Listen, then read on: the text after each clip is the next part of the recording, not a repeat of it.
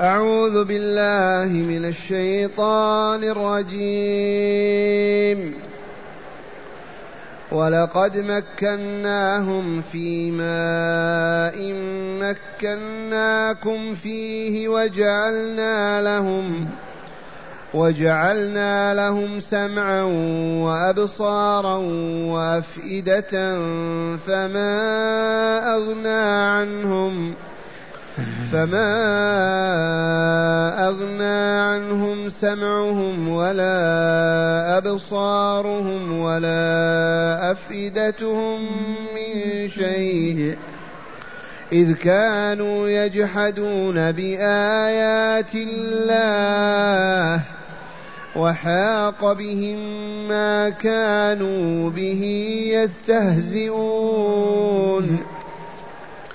ولقد أهلكنا ما حولكم من القرى وصرفنا الآيات وصرفنا الآيات لعلهم يرجعون. فلولا نصرهم الذين اتخذوا من دون الله قربانا آلهة بل ضلوا عنهم. وذلك إفكهم وما كانوا يفترون. معاشر المستمعين والمستمعات من المؤمنين والمؤمنات السياق الكريم مع أهل مكة مع مشرك العرب مع كفار قريش فقد أمر رسوله أن يقص عليهم قصة عاد وأذكر أخا عاد وبين لهم الأحداث التي جرت فيها وأخيرا الدمار والهلاك الذي تم إذ لم ينجو من تلك الأمة إلا هود ومجموعة من المؤمنين والمؤمنات وتركوا تلك الديار مرة واحدة والتحقوا بالشمال. أمة أعظم أمة على وجه الأرض في تلك الأيام. ألم تر كيف فعل ربك بعاد إرم ذات العماد التي لم يخلق مثلها في البلاد. واذكر أخا عاد إذ أنذر قومه بالأحقاف وقد خلت النذور من بين من خلفه ألا تعبدوا إلى الله. قالوا لو شاء ربنا لأنزل ملائكة. فكفروا برسول الله هود وكفروا بما جاء به من الهدى وكفروا بلقاء الله والوقوف بين يديه والحساب والجزاء واستمروا على ذلك مع قوتهم أهلكهم الله. إذا اذكر يا رسولنا لكفار قريش. ولقد مكناهم أي مكنا قوم عاد في الأرض البناء والعمران والقوة والسلطان. ولقد مكناهم فيما مكناكم فيه. ولقد مكناهم فيما إن مكناكم فيه. مكناهم في شيء ما مكناكم أنتم فيه. ولا عرفتوه. أنتم ضعفاء أقليات كذا كذا. وعاء وقوم عاد أقوياء جبابرة كذا مكناهم ما نمكن لكم. ومع هذا مسحنا وجودهم. فلم ما تخافون أنتم؟ ولا تخشون الله ولا تخافون العقاب. ولقد مكناهم في ماء مكناكم فيه. هذا أولا. وجعلنا لهم سمعا وجعلنا لهم سمعا وأبصارا وأفئدة. نعم. لهم أسماع يسمعون بها آذان أبصار يبصرون بها قلوب يعقلون بها وما أغنت شيئا. وأهلكهم الله. لماذا؟ لإصرارهم على الكفر وعنادهم الباطل على الباطل. كذبوا بدعوة هود وبرسالته وبما جاء به. كذبوا بلقاء الله كذبوا بتوحيد الله وأبوا الله أن يعبدوا الأصنام والتماثيل. معه فهل أغنت عنهم أسماعهم أبصارهم؟ لا شيء. لماذا؟ إذ كانوا يجحدون بآيات الله. إذ كانوا يجحدون بآيات الله. هذا سبب هلاكهم. جحودهم تكذيبهم انكارهم لما جاء به نبي الله ورسوله هود هذا الجحود هو الذي سبب دمارهم وهلاكهم. لو اعترفوا بتلك الآيات التي كان يبين هود لهم ويشرحها لهم ويفصلها لهم من كلام الله عز وجل ما كانوا يهلكون. لكنهم والعياذ بالله جحدوا وكذبوا واستكبروا. إذا فما أغنى عنهم سمعهم ولا أبصارهم ولا أفئدتهم من شيء.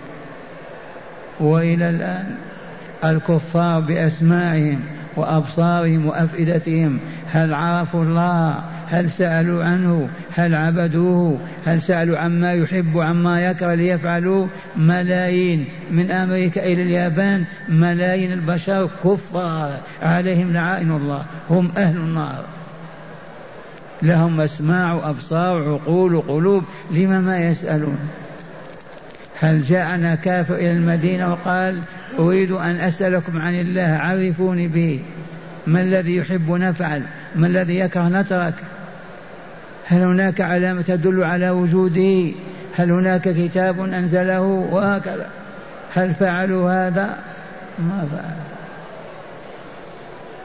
وهكذا يقول تعالى ولقد مكناهم أي مكنا قوم عاد فيما لم نمكن لكم أنتم فيه. قويناهم أكثر منكم وجعلنا لهم أسماعا وأبصارا وأفئدة ومع هذا فما أغنى عنهم سمعهم ولا أبصارهم ولا أفئدتهم من شيء. لماذا؟ علل. إذ كانوا بآيات الله يجحدون. إذ كانوا يجحدون بآيات الله. الجحود ما هو الكفر ولا لا؟ الإنكار التكذيب. وآيات الله تتجلى في الكون كله. أرفع رأسك للسماء أعظم آية. من أوجد هذا السماء؟ انظر إلى ثور من ثيران أو بعير من الأبعرة. من أوجد هذا البعير انظر إلى عقرب من ملأها بالسم وجعل سمها قاتلا. انظر إلى كل شيء. كيف تنكرون وجود الله وتكذبون به وتعبدون الأصنام والأحجار معه وتدعون التقرب والتزلف إليه؟ إذ كانوا يجحدون بآيات الله وحاق بهم ما كانوا به يستهزئون. حاق أحاط بهم الذي كانوا يستهزئون به ويسخرون هات العذاب أين هذا العذاب؟ لا تهددنا بالباطل أن أنت يهود. العذاب أحاط بهم وإلا لا؟ والله ما هي إلا ريح عاصفة. دامت سبعة أيام سبع ليالي وثمانية أيام ما أبقت شيئا على وجه أرضهم. اقتلعت النخيل الأشجار ما نجا منهم إلا فئة آمنت وأسلمت وخرجت قبل نزول الريح بهم والعذاب. وحاق بهم ما كانوا به يستهزئون. الاستهزاء ضرب من ضروب الكفر والعياذ بالله. يسخر يستهزئ إيه هذا؟ ما الذي تقول؟ أين الله؟ أين العذاب؟ كيف كذا؟ كيف كذا؟ هذا هو الاستهزاء والسخرية. ما آمنوا إيمانا حقيقيا ولا أقبلوا على الله يطلبون هداه ولا أسلموا قلوبهم لله فلا يذكرون إلا الله. هكذا استهوتهم الشياطين فأهلكتهم. وحاق بهم ما كانوا به يستهزئون. ما الذي كانوا يستهزئون به العذاب لما يخوفهم هود يهددوهم العذاب كما الرسول يخوف المشركين يستهزئون بالعذاب. أين هذا العذاب؟ ثم قال تعالى وقوله الحق. ولقد أهلكنا ما حولكم من القرى. يا أهل مكة أهلك الله ما حولكم من القرى. أهلك عادا في الجنوب أهلك ثمود في الشمال أهلك صالح أهلك لوط في الغرب أهلك فرعون في الغرب وهكذا. ولقد أهلكنا ما حولكم من القرى أي المدن العواصم الحواضر لأن لفظ القرية في الإسلام في القرآن المدينة وفي اصطلاح الجغرافيين المدينة الصغيرة. ولقد أهلكنا ما حولكم من القرى. صح ولا لا؟ ما أهلك عادا جنوبا؟ ما أهلك ثمود صالح قوم ثمود في الشمال؟ ما أهلك مدين؟ ما أهلك لوط قوم لوط؟ ما أهلك فرعون؟ كلهم يؤمنون ويعرفون إهلاكهم ودمارهم ولا يشكون في هذا لأنها أجيال ينقل بعضها البعض ما يكذبون. فلما الإصرار إذن على الشرك؟ والإصرار على تكذيب رسول الله وعدم الإيمان به وهذا الموقف الذي تقفونه ضده بأن تصفوه بالسحر والشعر وما إلى ذلك. ولقد أهلكنا ما حولكم من القرى وصرفنا الآيات لعلهم يرجعون. ما فيش تصريف الآيات بيانها توضيحها ضرب الأمثال لا لعلهم يرجعون.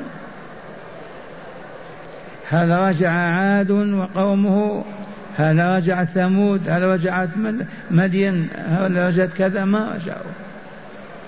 لماذا؟ لأن الله قضى بتدميرهم وهلاكهم لإصرارهم على الكفر وعنادهم. ولقد أهلكنا ما حولكم من القرى وصرفنا الآيات لعلهم يرجعون. والحمد لله رجع من كفار قريش الكثير. رجع من كفار العرب كثير. ما هي إلا فترة من الزمن وما بقي بينهم كافر ولا ملحد ولا مشرك. ثم قال تعالى فلولا نصرهم الذين اتخذوا من دون الله قربانا آلهة. هل لا نصرهم آلهتهم؟ لما دمر الله عاد آلهتهم آلاف وإلا لا. كل بيت فيه صنم يعبدونه. نصرتهم أنقذتهم من العذاب؟ الجواب لا. ثمود مدائن صالحة مدائن عجيبة وعظيمة أمة راقية في الشمال. هل أغنت عنهم آلهتهم شيئا؟ التي كانوا يعبدونها؟ والله لا شيء. وهكذا مدين. هل أغنت عنهم آلهتهم شيئا؟ وهكذا كل الأمم التي أهلكها الله بكفرها وشركها ما أغنت عنهم آلهتهم من الله شيئا. بل نزل بهم عذاب الله وسخطه عليهم وعذبهم. هذا في الدنيا وفي الآخرة يخلدون في العذاب. هكذا يقول تعالى فلولا نصرهم الذين اتخذوا من دون الله قربانا يتقربون بهم كآلهة يدعون أنهم يتوسلون بها إلى الله. يعبدون الأصنام والتماثيل بحجة ماذا؟ يتقربون بها إلى الله. يتوسلون بها إلى الله ليغفر لهم أو يرحمهم أو يعزهم أو يعطيهم أو يمنعهم. إيه نعم. ما كانوا يعترفون أن هذه الأصنام خالقة ورازقة وأنها الإله فقط يتقربون بها إلى الله. وقد أخبر تعالى بهذا في سورة الزمر. قالوا ما نعبدهم إلا ليقربونا إلى الله زلفى.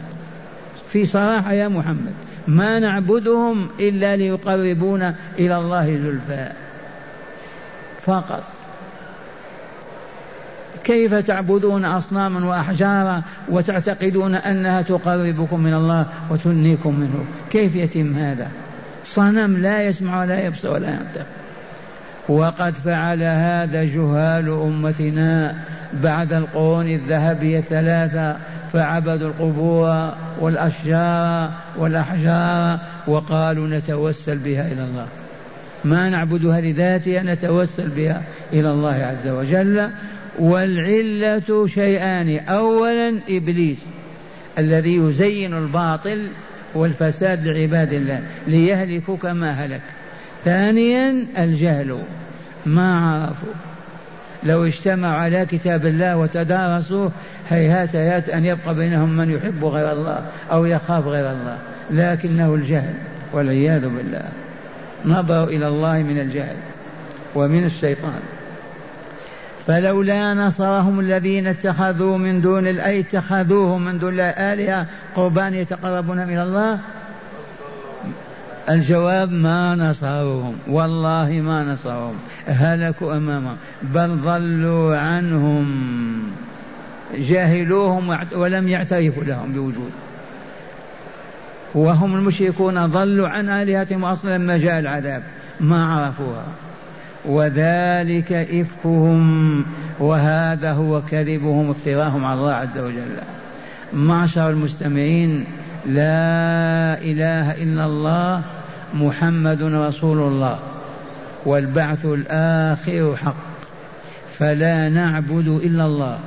لا بالخوف ولا بالرغبة والطمع ولا بالرهبة ولا بالفزع. ولا نعبد إلا الله. لا خائفين ولا طامعين ولا رجين في كائن من كان إلا الله. ثانيا لا نعبد الله إلا بما أحب منا أن نعبده به. وذلك ما ما أنزل به كتابه وبعث به رسوله.